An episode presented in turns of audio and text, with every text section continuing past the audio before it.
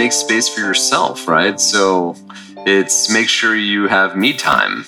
And at the end of the day, I mean, I guess it's known the if you if you if you overwork yourself, you're going to be less creative. So um, and then a lot of um, creative ideas come just from uh, taking a break from a problem, right? And uh, going for a walk or working out or whatever, just freeing your mind. I mean, it can be done through working out, it can be done through meditation, it can be done through taking time off, travel, vacation, in all kinds of ways. Okay, I've got something exciting to share with you. Over the past few months, my team and I have been working hard behind the scenes to create something special for you, my listeners. If you're an executive, entrepreneur, or other high performer looking to lose 20 to 30 pounds of fat, transform your body, and to do it all without giving up your favorite foods or your social life in the process, then you're gonna wanna hear this. I've never done anything like this before, but I'm confident it's going to help you win big with your health in 2022. So if you're excited to see what I have planned to help you, go to legendarylifepodcast.com slash Facebook to join my exclusive Facebook group. Again, that's legendarylifepodcast.com slash Facebook. See you inside. What is up, my friend, and welcome back to the Legendary Life Podcast. I'm your host, Ted Ryce, coach to entrepreneurs and other busy professionals. And today I have a special guest for you. His name's Dan Roitman. And unlike many of the guests that I have on the show, Dan is an entrepreneur. He's a successful one. I mean, the guy his business, it's just killing it. He's the CEO of Stroll, a Philadelphia based education e commerce platform and one of the fastest growing companies in America. But here's the thing I met Dan in 2020 at Medellin at an entrepreneur event where he was speaking. And I reconnected with him just randomly walking to an event that I was attending in Mexico City again, another entrepreneur event for the same group called Dynamite Circle. And as soon as I saw him, I said, Dan, you made an incredible transformation. After I saw that body transformation that he did on his own with other people, he's going to share with you how he did it. But I knew I had to get him on the show to share with you how a busy entrepreneur, a busy executive like himself, was able to fit this into his life and how he did it and what advice he has for you if you're struggling with time, which happens to be the number one excuse, especially for busy professionals, especially for entrepreneurs. So if you're the person who finds that work just takes all your time away and you feel like you just haven't been able to balance work with your health, you're going to get a lot out of today's interview. So without further ado, let's hop into the interview with Dan Roitman. Dan Roitman, thanks so much for being on the show today. Really looking forward to this conversation and uh, welcome. Thanks. Thanks for having me. Dan, I, I don't know how much media you've done or do or what you're into in terms of podcasting and being a public figure. But I met you twice, once in Medellin, and then more recently we reconnected in uh, DC, Mexico, an event for entrepreneurs. And we got to walking over to the hotel together and got into a conversation that I really enjoyed a lot. I want to jump into so many things, but before we get there, can you talk a little bit about your background, who you are, what you do, some of your some of the amazing accolades that you have, and then we'll we'll dive a bit deeper. Sure, sure, happy to. Uh, well, I guess I got my beginning uh, my senior year in college over 20 years ago, uh, where basically I, I, launched my first company uh, out of college, which um, over 15 years became close to a $100 million education company. Um, and so did that business. So I went from entrepreneur to professional manager over time. You know, I had a couple hundred, close to a couple hundred employees, had um, a full management team, kind of uh, just kind of went through the full transformation and evolution, I guess, you know, business wise. And uh, then for whatever reason, I wanted to go back and do some some something startup oriented. I, I mean, I promised myself in my uh, after my first company that I'd just go buy something. And so, but I just had the itch to to start something again and started a software company, did that for a couple years, and then um, did uh for a small amount of time, did like a management consulting type of business. And then uh, ultimately three years ago, started a early education company that really is is my main focus today. So 90% of my time is uh is really trying to and, and really my kind of where I see my future is trying to transform education.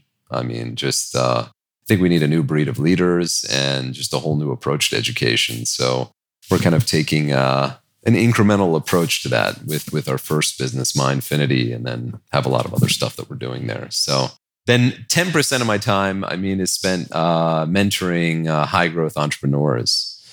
I mean, I'm helping um, companies that just want to get to the next level, uh, one i mean one is exited several in the process of exiting. So it's just that whole next level piece that i just really enjoy. I mean while i'm in startup mode i really enjoy the uh, the scaling of, of existing businesses as well. And just for we have a lot of entrepreneurs who listen.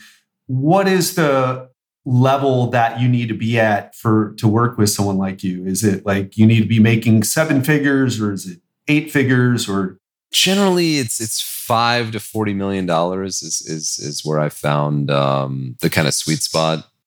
I do get compensated, so it's just uh, it's just a good good phase where the the CEO has some freedom to actually implement, so they're not just totally in fire firefighting mode all the time. So I mean, I help solve some of those problems, but it's just you know really want somebody to be in a position where they can work on the business more and more instead of in in the business. Interesting yeah so it's just and then and then it's just the strategies that we can implement the people that we need to put in place. But i mean i i i'll, I'll help with some of the operational pieces. I mean just giving guidance on that. But then it's uh i really like to spend my time on like you know how do we get from a to to b c or z? I mean just more the strategic pieces and and how do you just accelerate what's already there? And if there are any capital constraints how do we solve that? Um, i mean there's all kinds of issues that you start to get into. But it's the I don't know. I find that stuff's uh, more fun than the the remedial, like just basics, like just just teaching the basics. I mean, so it's just it's just finding more fun. Uh, I understand. I understand. So yeah, if you're listening, then um, if you you got that business in the five to forty range in terms of uh, your your income for your business, Dan might be someone you want to check in with. Dan, I want to you you talked about how leadership is really important to you just now, and you actually want to create a new breed of leader. In our conversation in Mexico City, we talked about your physical transformation because from 2020 in Medellin, I believe it was in March, maybe no, actually February, to recently, I don't, what is it, October in Mexico City, October of 2021, you, you had this transformation. And when we talked, you said something that a mentor told you about the type of entrepreneur you should avoid becoming. Can you talk a little bit about your view that story you told me your views on health how does it relate to entrepreneurship and success in general yeah so i actually was uh, was uh, a close friend of mine who uh, I mean, this is maybe oof, 2001 I remember I was uh, I had graduated and uh, uh, one of my best friends was was helping me in the business and we're working side by side in an office and uh, I remember uh, I remember him turning to me one day and he's like,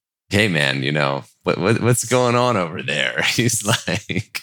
You know, you don't don't let yourself be, uh, you know, become a pudgy entrepreneur. I mean, and and so I guess um, we yeah, this might have been even 2000, but uh, no, I think it was 2001. But we basically uh, just ended up doing like uh, like the Body for Life challenge back then, and, and got into shape. And then yeah, yeah. So I mean, he inspired a lot of people. I mean, it's it's it's amazing.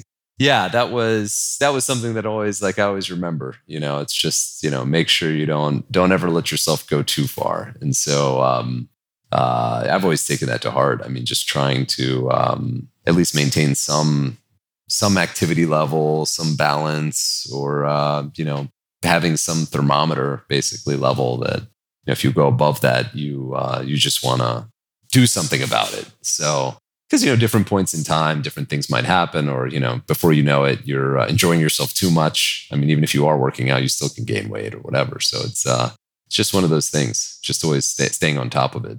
But why why does that i mean i know i know I, this is my business. I know the statistics. I know the heart disease is number one but every so does everybody else. Yeah i, I guess you know i've always looked at it as like um i just be, believe in life you can have it all.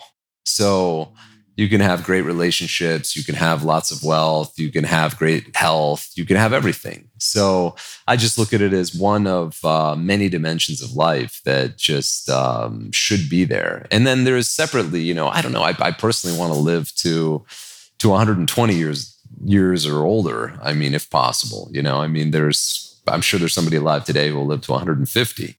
It's just based on medical advances and so forth. So you know that just requires um, being worrying about not worrying about that but just uh, um, you know you you you identify as someone who's going to live that long well you just got to be congruent with it.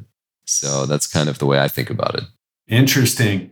So a lot of your behavior is driven by this identification of hey i'm going to be the guy who lives to 120. And for those people who aren't aware, like that's what scientists think are like the maximum lifespan of a human being without the medical interventions and all that. So what, were you going to say, Dan? Yeah, I was going to say, I mean, it's, it's, uh, but I, I think more so it's just look, wanting to, number one, feel good, have strong energy, strong energy levels. I mean, you know, I'm constantly optimizing. I mean, this year, um, uh, well, not this year, last September, I cut out caffeine as an example. And it took me about three weeks to fully normalize. But after that, I mean, my energy levels are like completely like level all day instead of like, okay, first cup of coffee in the morning and then, all right, after lunch and then a little wired. Let me have a beer and, you know, you know, uppers and downers, you know, it's like, uh, so it's also just, um, trying to be, just have peak energy at all times. I mean, just to, to do the things I want to get done, you know, to get, get the things done that I want to do. So that's another aspect. I mean, there are many different aspects of it. Then it's also like, you know, it's a commitment to my wife. I mean, we keep each other. I mean, I don't have to keep her accountable. She's got like a perfect, amazing body and eats everything. But that said, you know, it's just like I, I, think among us, even, it's like, you know, we'd call each other out if we're uh, headed in the wrong direction or something like that. I mean, just to, to make sure that, you know, you're at your best um, internally and, and not necessarily, I mean, internal is more important than external, but, you know, external is nice too. So that, that, that's kind of the, the mindset. Yeah, I like that. So that's beautiful, man. Your wife is someone who it seems like you're where you really shine is in the business world. And she seemed, I, I don't know, I haven't met her, but from what you've shared today, it seems like she's got the health thing down. She maintains her physique. And so you have someone in your corner kind of setting a higher standard in that area. And uh, that's a beautiful thing to have. And both supporting one another, like you said, you both call each other out. I think that's so important. One of the things, Dan, that I hear from a lot of the entrepreneurs that I work with is uh, actually I've got people who have a situation where they're with, you know, in this case, a guy who has a woman uh, in his life who is fit, but he exercises, but he struggles with the eating, struggles with the wagyu steaks with the boys and the three glasses of wine that turns into sometimes five, or, you know, when it was supposed to only be one. And I'm very curious, you know, how does this, what does that mean? And I don't mean in a judgmental way, but what does it mean when what are we supposed to think about when our leaders, our business leaders, or our friends who are entrepreneurs, you know, show up? They have this success in their business. They're making a million a year or five or 40 or 100, whatever it is. And they, I even have a client who has a client who's a billionaire who is flying him all around. And I asked him, what, what, is this guy in shape? And he was very polite about it, but it was obvious the billionaire guy was not. Right. and someone with so many resources. I mean, what does it say about someone, do you think? Oh, that's a tough one. I mean, because I mean, there have been periods I've gone through where it's just, you're just rolling with the punches and everything. And, you know, I guess part of it is willingness. I mean, so you've got a lot of entrepreneurs. I mean, look, we're notorious for AD, being ADD. I mean, and uh, depends on the entrepreneur, ADD, ADHD, whatever. But um, not everybody likes structure, even though structure, especially if you have ADD, can give you freedom in a sense. And so I kind of look at it as, um, yeah, I try to use wealth to my money to my advantage. I mean, I've got a personal trainer who's come for uh, basically six years now, every every day, every weekday to my home, like uh, at usually around seven a.m. I mean, so so we'll train, and then that's it. And so it's for me, it's also it's it's just making it easy. You know, if you have, we've got a yoga instructor who comes to the house like twice uh, twice a week.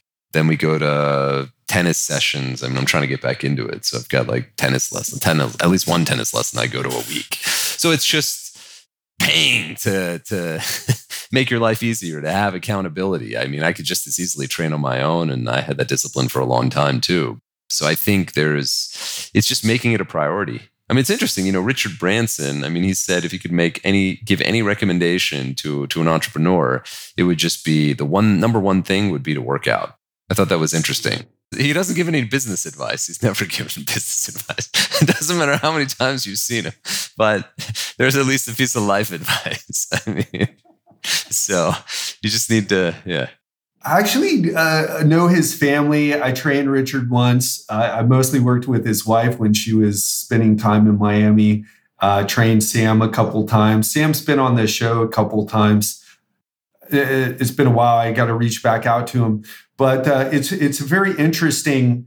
You know, he's a very interesting guy because he lives on an island, and when you think about that, you're like, oh man, what a what a douchebag. He's got a mansion on an island, or I mean, what the average person might think, right? What a douchebag. Lives on an island. He's probably got like helicopters and mega yachts and just this island full of luxury, but it's actually not like that at all. It, it's his like sanctuary away from all that stuff to have the space to be free and create. And he goes kite surfing all the time. And uh, I read that interview. It was very interesting to read it. Like you said, not a lot of business advice, but he's like working out. What do you think about that as business advice? Well, I mean, I, I think it's the, the advice is make space for yourself, right? So it's make sure you have me time. And at the end of the day, I mean, I guess it's known the if you if you if you overwork yourself, you're going to be less creative. So um, and then a lot of um, creative ideas come just from uh, taking a break from a problem, right? And uh, going for a walk or working out or whatever, just freeing your mind. I mean, it can be done through working out, it can be done through meditation, it can be done through taking time off, travel, vacation, I mean, all kinds of ways. But at the end of the day, I think it's just um, not forgetting to not forgetting about yourself. You know, it's it's. I think Jordan Peterson, you know, wrote wrote in uh, one of his books about how um, when they look at the compliance level of um, medication, about a, if you're prescribed something uh, by a doctor. A third of people, even people that just had a had a had an organ transplant and uh, need a medication to survive, a third of people won't even fill the prescription. Another third won't be compliant. They'll just take it haphazardly, take the take the medication haphazardly, and then the the final third will be compliant and follow through. So just a third of people will actually follow the instructions on medication or follow the instructions from a doctor to take a medication a certain way. But if the medication were for their pet, the compliance would be really high. So it's just the tendency of people to be willing to give towards others, but maybe not caring for themselves in a certain way as much. And so um, it's just, uh, I don't know if it's just deep seated lack of self worth or, or what it is, or maybe, uh, maybe just more, more inclination to, to help others than themselves. But I think ultimately it's just, uh, you know, loving yourself enough to care about yourself in some ways. So and being willing to find the time. I mean, the time is always there. It's just it's just whether you choose to to use it that way. I mean, same thing even in a workout, right? I mean, you could be slacking off in a workout or you know your workouts could be super short but you know you know the moment you're getting into it it's like oh shit this is this is going to be an intense workout. I mean and uh i mean that's that's pretty much what i mean every day i can't say it gets any easier for me. It's it's intense. It's just an intense workout. It's short. I'm done. But you know that's it so move on with my day Interesting. And you have a whole crew of people. You got a personal trainer, you've got tennis lessons, you've got yoga. A lot of entrepreneurs that I've talked to, not ones that usually become clients, but they they would say, I don't have the time for that. I don't even have the time to exercise at all. I mean, obviously, the people who end up working with me, I don't take clients on who have that type of mindset because what am I going to do? Just like make the time? No, I don't have time. Okay, session's over the coaching call's over, right? Uh, but uh, for me, when I look at those things, it's like people, I don't think people understand habits that much, what they are. And uh, it's a pattern of neural connections. It's something that you're doing over and over, and it becomes second nature. It moves from the, that point of conscious effort to unconscious routine. And so many of us, if we, uh, we all, most of us at least brush our teeth, right? We take showers, we get dressed, we do these things, they're routine. We learned how to do them when we were young because our parents made us, and certainly society puts pressure on us to not have bad breath and to, you know, be presentable in school and at work.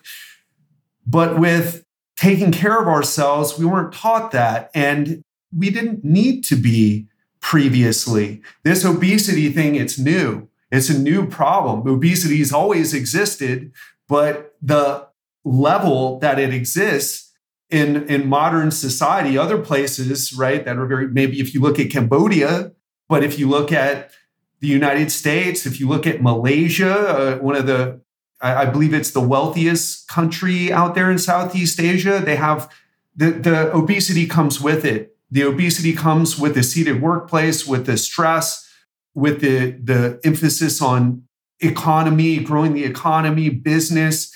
And um, we're in a weird point, which is very good for my business, but very bad for people, where it's like, listen, it just hasn't been, it's not mainstream yet. The kid, the the like you're probably teaching your kids to take care of your body and they're going to go to school, get a degree, get a job, start a business, do a startup, whatever the amazing things that your children are going to go and do, and you're going to pass it on to them. But so many of us, especially, uh, I'm 44. My dad kind of did get me into exercise a little bit, but for the guys who are in their 50s, you know, it probably didn't happen. And still, here, uh, it, it's it, even in, for the guys who are in their 40s or women that are in their 40s too, they didn't get that yet. And so we're trying to go against our it's it feels like a natural inclination, but it's really not. It's just been learned from a young age and trying to change that. And unfortunately, like you said, even when people get an organ transplant, or you know, I'm aware of that data that you mentioned with the taking medication. Even when an organ transplant, you would think they would be very motivated. Uh, and, and heart attacks too. People who just had heart attacks, they're not taking their medication. And it's hard to go from being a certain way to being a new way. And you have any insight into that, how to change? Well, you know, some people have been motivated by the pandemic. I mean, I was impressed one day. I mean, I saw someone who uh, uh, worked for uh, worked worked for architect, and um, he had like lost like 20, 30 pounds. He was just like afraid, you know, last April or May. Kind of uh maybe that's a good impetus in in some sense. I mean, just getting people a little bit more focused on their health and, and wellness and so forth. Yeah, you know, I mean, my dad, um, he was a smoker, never liked to exercise, just thought it was like ridiculous. I mean, you know, just uh so definitely he was not not an influence for me in that sense. You know, I I do think things are changing though. I mean, but but you know, the challenge is am I in a well, I guess if you look at the broader I guess I should take that back. If we look at the broad statistics, of course, it's it's out of control. Then at the same time, I guess you know I feel like I've been somewhat in a bubble, just in the sense like in the uh, online um, e-com information products market. I mean, just online, eh, just the e-com market. I mean, I've got to know a lot of the um, fitness uh, influencers, thought leaders, and so forth, and uh, you know, I guess I've just been more exposed to different kinds of information. I mean, over the last, let's say, 15 years, like I, have been, I've been generally paleo, or I guess what I would call now meat first, for um, I don't even know, 13 years. I mean, and uh, you know, have low cholesterol levels. I mean, great, great levels, great balance, and and everything else. And I mean, heck, these days I eat more meat than ever. I mean, just purposely, like, you know, least, least minimum a pound a day. So, and I mean, before I got that information, I was afraid of eating red meat. Let's put it that way. So, um, you know, used to avoid it. And it had to be, you know, skinless chicken. And now it's like, if I get a skinless chicken, I'm like, what is this? You know, it's like, uh, it's like an insult. I, you know, one thing, one thing that comes to mind though is, you know, with, uh, with the time issue around working out i mean there's definitely a knowledge gap but but the knowledge gap is is uh is systemic. I'll, I'll talk about two things. I mean the knowledge gap is systemic. I mean look at uh like the uh, standard american diet the sad diet the food pyramid I mean, it's obsolete information. I mean, it's like you wonder sometimes where where they get this information or what special interests are influencing these recommendations because clearly it's not working when you look at like the obesity levels within society. I mean, because 80% of being of being lean is just what you put in your mouth.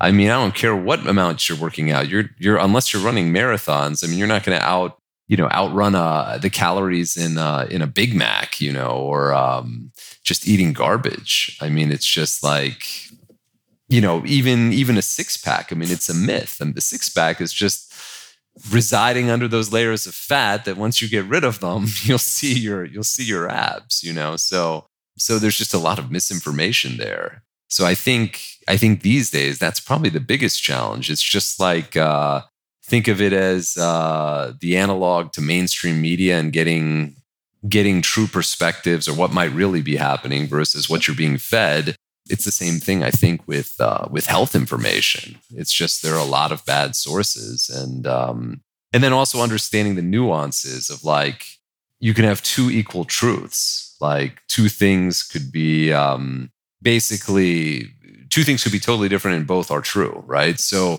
you've got people who are doing you know ketogenic diet for instance and i mean that's one extreme. At the same time you could just do a mediterranean diet. I mean that's a more balanced diet. I mean they're both fine. It's just that when you're in one system you got to stick to the rules of the one system or else you'll kill yourself. I mean super high fat and carbs you know combined together you've got a you've got a recipe for disaster so it's like um so i feel one thing is it's just having good information sources. The other thing is in terms of being able to work out and having time to do it, I've had a cook for the last basically had somebody cooking for me probably for the last 11 years and i'm not talking about my wife. I mean so basically like uh, we early on i mean hired someone to bring us food. Well, actually i guess it goes back even more than that. I mean before i met my wife so that's got to be 2006 it was the first time uh, uh, my business partner and i said you know what? Let's get healthy meals delivered to the office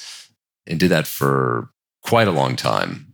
And then still today, I mean, I have somebody that's basically, uh, well, now we have somebody that, you know, just is basically a chef, just helps at the home. So it's, oh, so, so basically I don't have extra time I have to put in to find, I'm also working from home these days. So that, that helps. I mean, I've got, I've built my life in such a way that it makes this stuff pretty easy.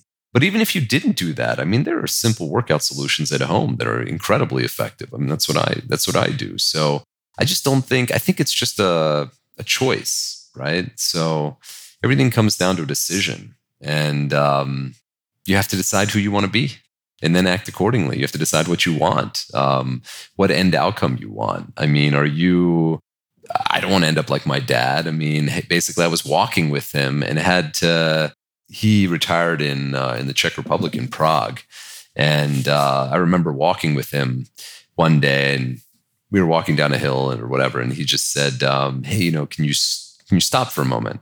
Uh, just rest for a moment. He was, I was like, why? What's going on? He's like, oh, you know, just have a little pressure here. And I'm like, oh, okay. So how long's that been going on? He's like, oh, like two months. And so, um, you know, I basically raised hell to my stepmom. I was like, you know, if you don't take him to the doctor and he dies, I'm going to blame you. Like, you know, like just whatever I had to say to get her to take him. And and they and she, he went and immediately went in for like uh, stents because they basically said, you know, you you had had a minor heart attack, you know, so that's not a future I want. So it just then it just comes down to um, I don't know. I I, I just don't want to be one of these people that's just going to take the easy route, popping pills. And but ironically, I pop a hell of a lot of pills today. I mean, it's just supplements, just you know, proactively or you know, doctor checked blood and said, hey, you know, maybe we could tweak this little thing. But you are, you know, 13 years under your bi- age biologically. Like, you know, you're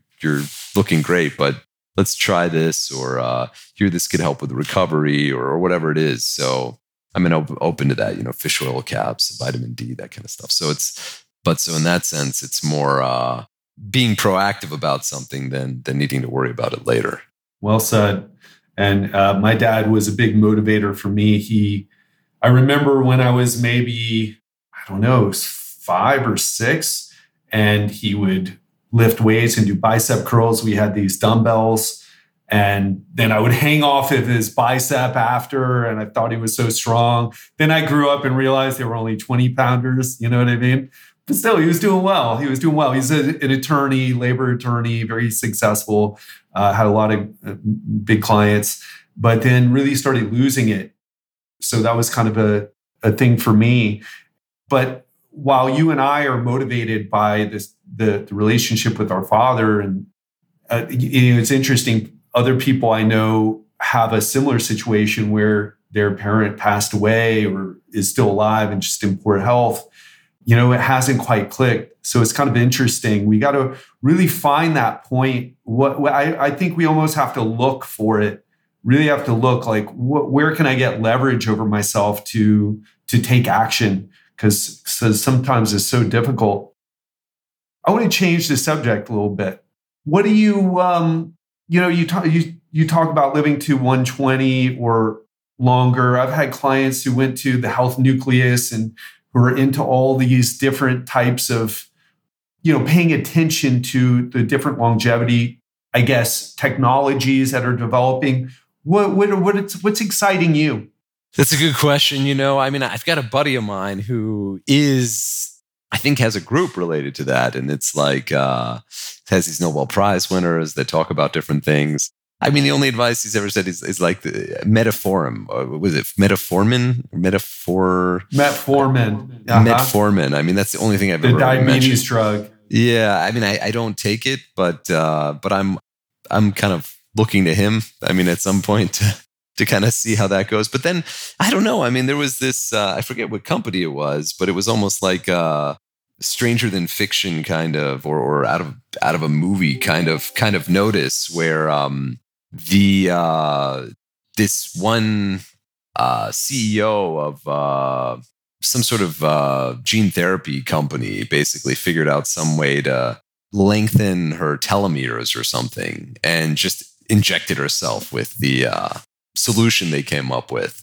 and uh, I mean, this was in the news, and obviously, she's not doing this to, to, anybody else. But you know, I'm just curious. You know, like that's a case where you know you want to see, hey, ten years from now, like, did that have the intended effect, right?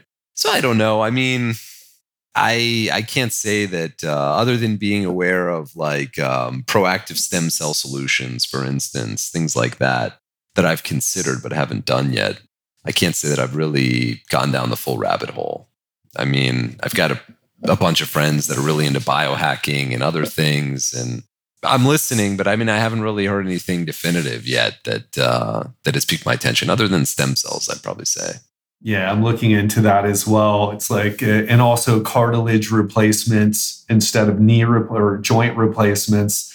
Uh, some of these people, there, if you're suffering from arthritis, they can, because a big part of it you're already doing, right? You're the nobody wants to hear like, hey, maybe even if there are drugs, they're not going to build your muscle for you. And we know that muscle is linked with longevity, and certainly it's linked very strongly with the ability to get up out of a chair and do whatever you want to do, whether you know uh, when when you're older.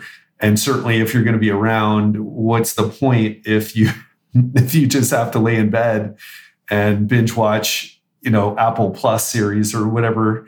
So so very cool. Um interesting. I, I, would love to talk more about that maybe off the interview. And and if you had anybody who you think would be good for the podcast that might be kind of interesting i've got one friend i think you'd, you'd enjoy speaking to. I mean he's got a supplements company that's that's doing a lot of interesting things with enzymes and other stuff. I mean really growing rapidly and he does some wild stuff. So it's always it's it's always interesting talking to him as well so you know, I think in all this it's just staying motivated, you know? I mean, and just, it's just, uh, it's like constantly, I, I just go back to if just having a trainer there just makes me want to show up.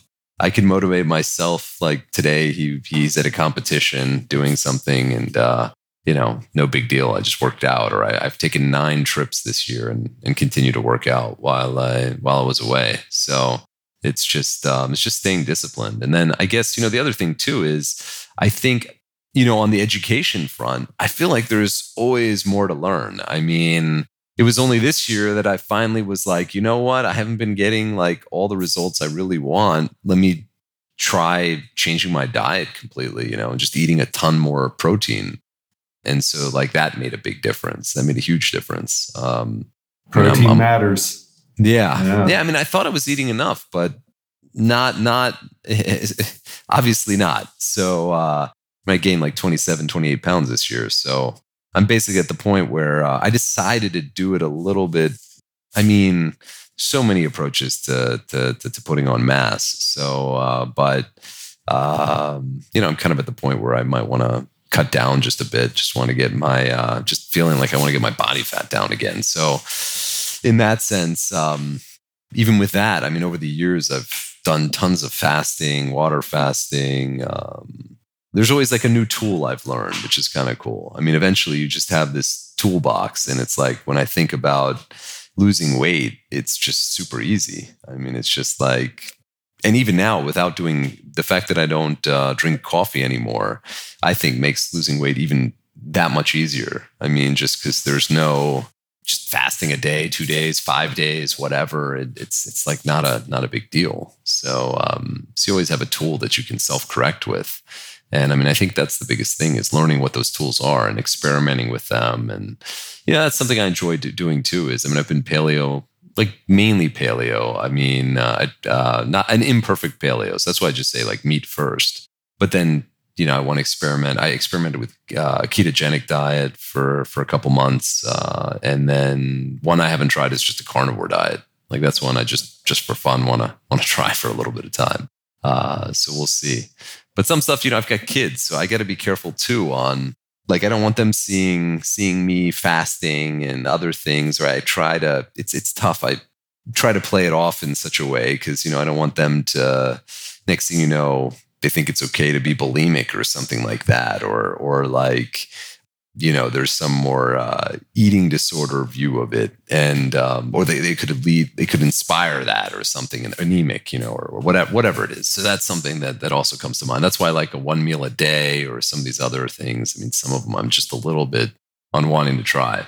Also for just practical reasons too. I mean you don't want to there's that careful balance between limiting your social options and you know just living a happy life you know and needing to have that extra like nth degree of uh fitness level that basically is just like like an 80 20 it's the 20% that takes 80% of the time or 20% that maybe takes away 80% of your joy in life right? Or whatever it is. So there's that there's that balance. But i guess one other thing that comes to mind too is um you know and you mentioning people uh, eating out and the portion sizes and all this. You know, interestingly enough, I mean, if you know what not to eat, it's never so bad. I mean, let's say you go out and okay, maybe the alcohol, the alcohol and sweets are my killer. but other than that, I mean, on the food side, it's like there are so. Give me any restaurant, even an Italian restaurant. There's still stuff you can eat that's just fine. It's not going to be not going to be a big deal. It's just knowing what not to eat or what to limit. Mm. Yeah, thanks. Thanks so much for sharing that. So you have these people that you're around, like Matt and other health influencers. You have some environmental changes that you've created for yourself.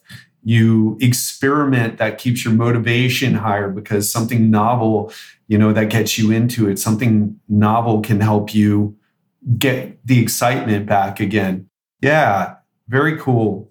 And then also thinking about how you're influencing your children with your choices. So being mindful about that. That's one of the first times anyone, I know this is an interview, so it's a little bit different, but a lot of people don't talk about that side of things. And there is something you talked about eating disorders. There's, you, mentioned bulimia, certainly that's one, and being um, anorexic, but one that people don't talk about enough is orthorexia, which I, I kind of went down where you're just like, you won't, I, I wouldn't eat out at a restaurant. This is like 20 years ago when it was hard to find organic food where Whole Foods hadn't bought wild oats yet. Like I wouldn't go out if they didn't have organic options or, you know, as buying all this food from farms. And there's nothing wrong with that. It's kind of the emotional intensity that comes along with it that can be very unhealthy. And I think that now we're starting to realize hey, you know, physical health is super important, but there's a lot of physically, quote unquote, you know, air quote, healthy people out there that maybe don't really qualify as emotionally healthy or mentally healthy or however you want to think about it. So so thanks for bringing that up especially with regards to kids something we all have to think about. What is it? What, what are we teaching our children? Not through our words, like don't do what daddy's doing, because we, I mean, just like me with my dad, he was doing bicep curls and working out. I picked that up from him. He even gave it up, but I kept it up. And that was a positive thing, but could be a negative thing. You never know. So it's really, really important. Well, Dan, I mean, uh, this was a, a great interview. I'd love to have you back again to talk more about leadership. And you know, you said you're very passionate about leadership. We we just totally took off on the health thing, which is what I wanted to to do today. But I, I'm very curious about that. So I'd love to have you back on if you're up for that. Absolutely. Yeah. No. No. I appreciate it. You know, one more thing on the kids side. I mean, I got to say that's got to be uh, like I think about that all the time because when I was, I mean, one thing I didn't mention is I was uh, I was a fat kid. I mean, basically, when my parents got divorced, I moved with my mom back to the states. I was born in Germany, and so uh, by the time I was like twelve, I mean, I think I was like 30 pounds overweight or something like that. And uh, I finally got fed up and went on a put myself personally on a on a strict diet for like six months. I mean, and lost like all the weight. Didn't have a single piece of candy during that those six months, and and I I knew that when my dad was uh, like 12, 13, he also was overweight or whatever, and so I mean I wouldn't say he was. He had a little bit of a always carried a little bit of extra weight. I mean, I would I would say that not a lot, but that was another thing is um, i guess you know I, I, feel like and my wife and i both feel like this. If, if you if your child is overweight i mean i don't buy i mean i get okay a little bit of a growth spurt there's a little bit of extra weight and then there's a growth spurt but i don't really buy the uh, a child being overweight argument as being okay like at any point because in my mind if a child is overweight you're screwing up their hormones for the rest of their life. I mean where they'll always struggle with weight. There'll always be some tendency, at least that's that's my belief. There'll be some tendency to gain weight. So we've really made sure that with our kids, I mean, we're not total Nazis with candy and stuff like that. I mean, it's just mostly uh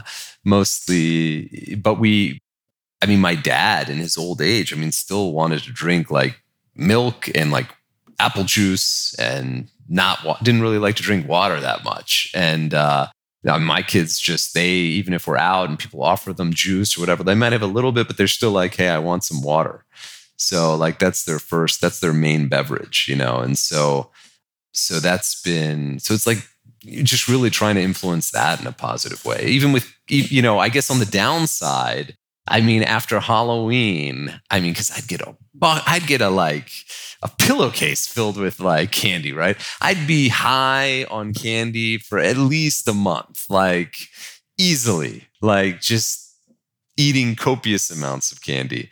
And, you know, we're, it's doled out like, you know, one little piece a day after they've already like chosen the 80% they want to get rid of. So, you know, even that stuff is just controlled to try to keep because, because I mean, I remember when I was um, in high school, like I would eat like cinnamon toast crunch for breakfast and I would be high as a kite. Like I couldn't focus at all for at least the first hour of school. Like there was this weird, like, I don't know, I just feel like I was floating all the time. And so it took me, you know, until I actually started eating more healthy and realized that that's, that's what it was you know, now, I mean, gosh, I mean, since I was in college, even like uh, just basically just have eaten eggs for breakfast or protein for breakfast and, you know, no, no sugar. And it's just made a dramatic difference. So it's like, but most people don't know this. I mean, they're not thinking about it or they're not, um, you know, even have uh, in laws that it's like, you know, they, they only recently got rid of the like candy stash that their kids always could go to to take something because the kids started gaining a little bit, you know, they, they got to the point at 12, 13, 14, 15 that that they started gaining some more weight and putting on extra weight.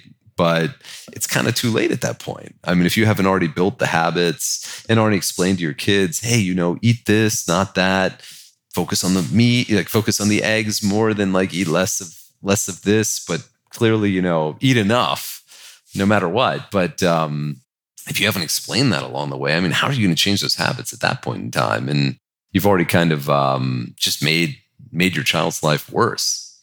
So that's I, we just cut out for a sec. So that that's kind of how I think about it. Yeah, I don't know. I maybe I'm maybe I'm more extreme, but uh, I'm not going to have fat kids. No way.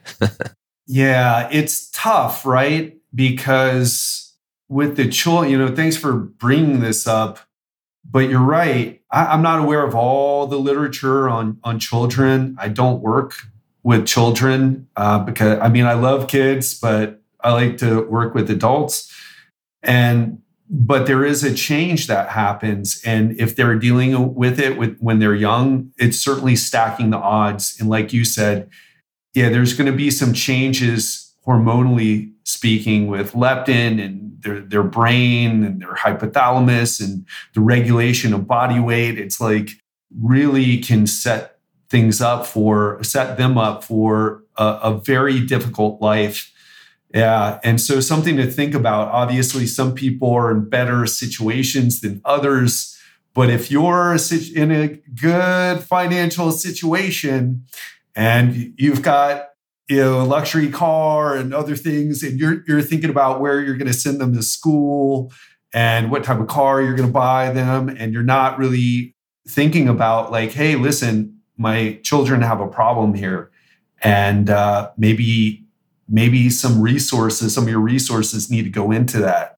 Yeah, it's a tough situation, one that I don't really deal with personally. I don't even know how to help someone with that other than be the leader be the example set the example i mean you get to choose what you put in your kid's mouth uh, what what you tolerate i mean you know kids can raise hell like wanting to eat you know i don't know fried food and versus something else but you know you can decide so it's just um, sometimes also having the tolerance to sometimes just guide those positive positive uh, choices. But you know, when I mean, you you've brought up the the material piece and so forth. Yeah, my, my philosophy on on on on like the whole material side of of wealth is, I, I tell you what, I would trade personal services over any material possessions any day of the week because the more that I'd rather invest in that because that frees me up and that simplifies my life. So, like, there's no, I mean, if you don't have if you don't have somebody like working for you full time at home or something like that and you have a Ferrari then I think you got your priorities wrong. I mean it's like what, what who cares? Like personal freedom is like the most important thing. I mean, in my my opinion. And so you buy your freedom. I mean, but at the same time, by buying your freedom, you're you're freeing somebody else too, right? You're giving them an opportunity, and uh, you're supporting all these people as well who who are able to then uh, make your life better too. So it's like a perfect form of trading, right? So you get to focus on what you're doing, they get to focus on what they're doing, and and everybody's just better off. So I don't know. That's that's that's how I think about that piece. That that kind of guides a lot of my perspective on things. So yeah, and you're bringing up such a important point. Something I I mean I I'm a coach, so I sell coaching, and I talk about this a lot. The people who hire me are people who are doing really well in life.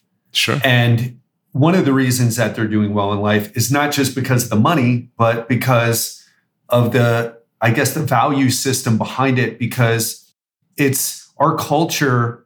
Our brains are wired in such a way, there's got to be some sort of wiring in our brain. I was looking, trying to look up some literature the other day about this, but cars, you can touch a car, you can get in a car, you can drive a car, you can live in a house, you can feel a, a, a shirt, you can look at a watch, you can wear a watch. And it's just, it, there's got to be something in our in our DNA and certainly our culture emphasizes that hey buy the car you're going to get if you're a guy buy a car. The hot girls are going to like you. If you're a woman get the get the purse get the makeup get you know whatever it is. I don't pay i don't really watch much advertising these days.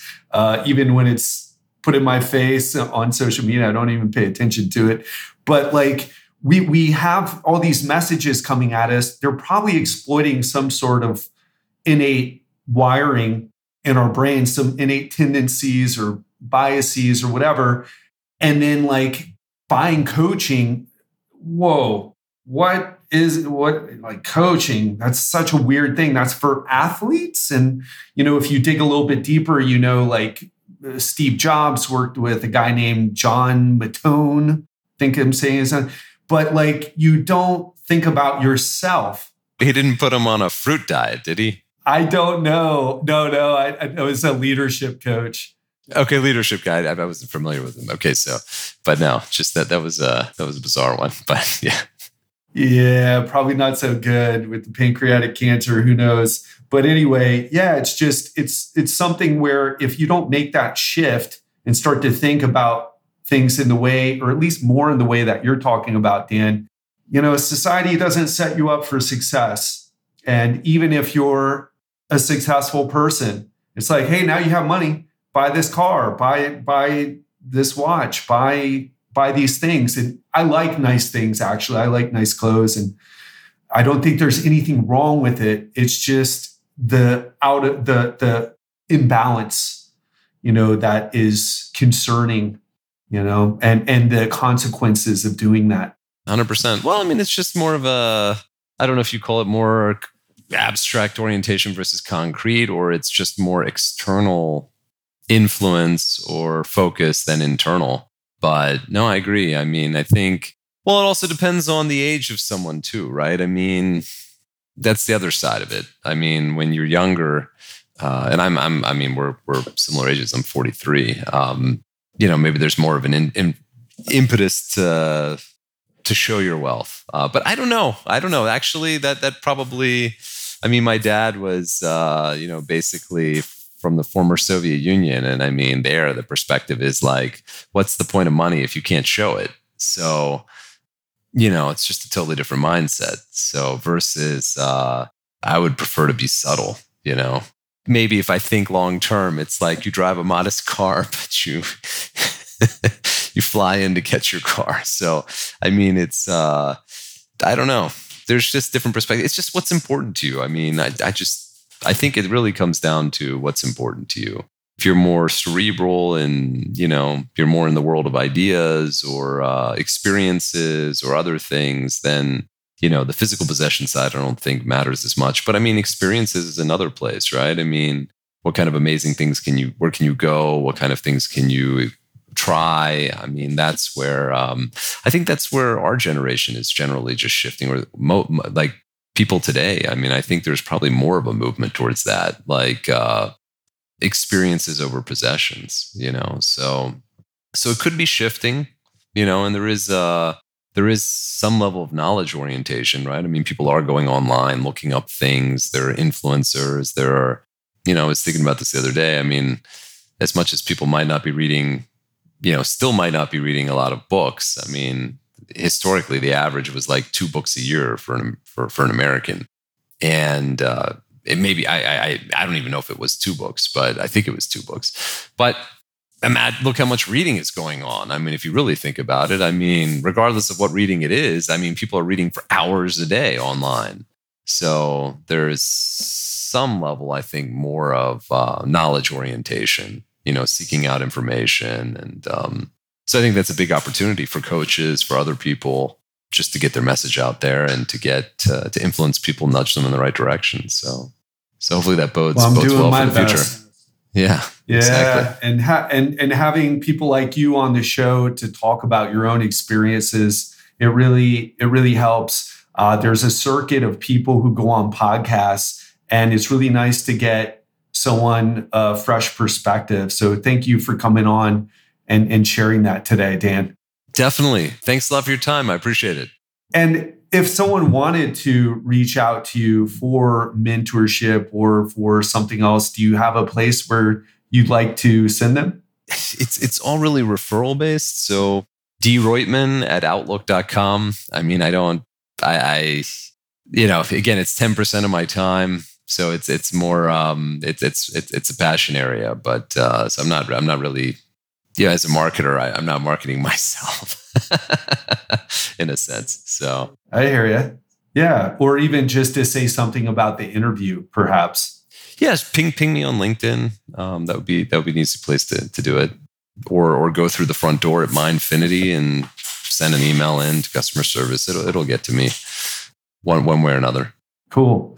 Well, Dan, thanks so much for your time. Really appreciate it. Thanks for your wisdom as well and your perspective on this. It was uh, you know inspiring to hear and i know it's going to help shift some people to not be the that pudgy entrepreneur that you talked about exactly I appreciate it no i appreciate it too man thanks a lot that's it for today, my friend. I really hope you learned a lot from my interview with Dan and listening to his journey. And I hope it inspired you to make some changes in your own life. Now, this Friday, I'm going to share with you what I would do differently if I was starting my fitness journey in 2022. I'm going to share with you the things I would do differently because there's three important things I would focus on. And if you want to figure out what these are, if you want to learn what these are so that you can take my 23 years of knowledge and fast forward your results, tune in on Friday for another Real Talk conversation. Have an incredible weekend. Speak to you then. Okay, I've got something exciting to share with you. Over the past few months, my team and I have been working hard behind the scenes to create something special for you, my listeners. If you're an executive, entrepreneur, or other high performer looking to lose 20 to 30 pounds of fat, transform your body, and to do it all without giving up your favorite foods or your social life in the process, then you're gonna wanna hear this. I've never done anything like this before, but I'm confident is going to help you win big with your health in 2022. So if you're excited to see what I have planned to help you, go to legendarylifepodcast.com slash Facebook to join my exclusive Facebook group. Again, that's legendarylifepodcast.com slash Facebook. See you inside.